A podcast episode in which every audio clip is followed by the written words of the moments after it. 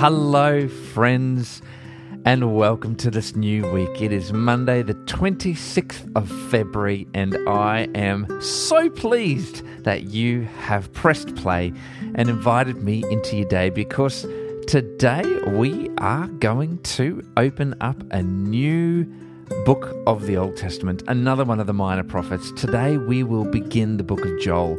It is not a long book, there are only three chapters. So by Wednesday, we are going to have this wrapped up neatly and we will begin the book of Amos. But back to Joel.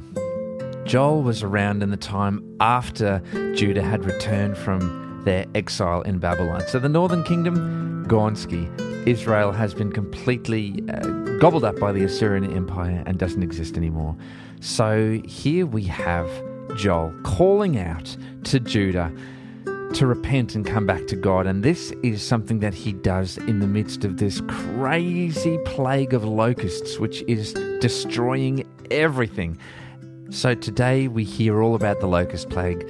Tomorrow we hear all about this being like a trial run for the day of judgment for these people. And in the third chapter, we hear about God's faithfulness and what he will do to restore Judah. So join me as we today begin this little journey as we read together Joel chapter 1.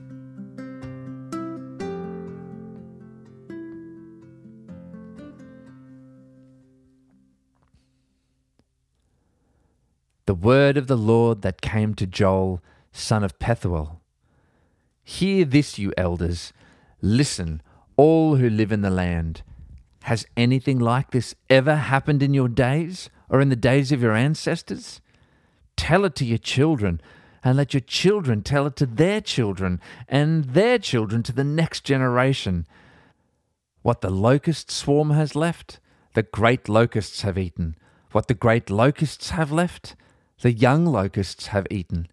What the young locusts have left, other locusts have eaten.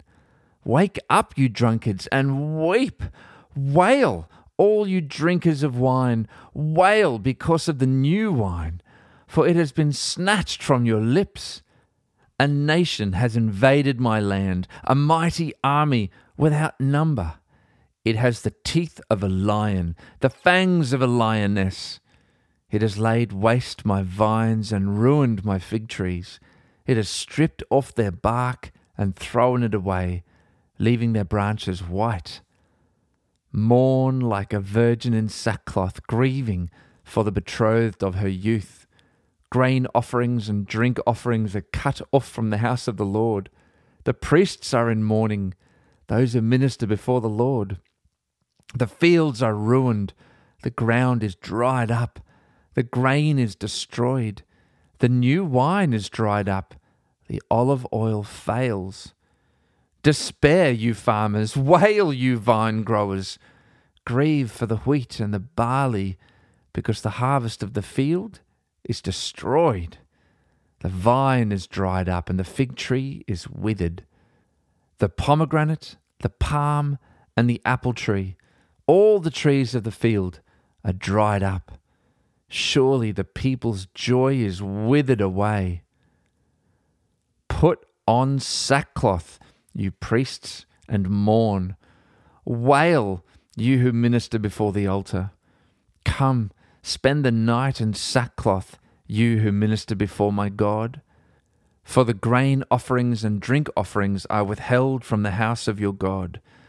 Declare a holy fast, call a sacred assembly. Summon the elders and all who live in the land to the house of the Lord your God and cry out to the Lord. Alas for that day! For the day of the Lord is near. It will come like destruction from the Almighty. Has not the food been cut off before our very eyes? Joy and gladness from the house of our God? The seeds are shriveled beneath the clods. The storehouses are in ruins. The granaries have been broken down, for the grain has dried up. How the cattle moan, the herds mill about, because they have no pasture. Even the flocks of sheep are suffering. To you, Lord, I call, for fire has devoured the pastures in the wilderness, and flames have burned up all the trees of the field. Even the wild animals pant for you. The streams of water have dried up. The fire has devoured the pastures in the wilderness.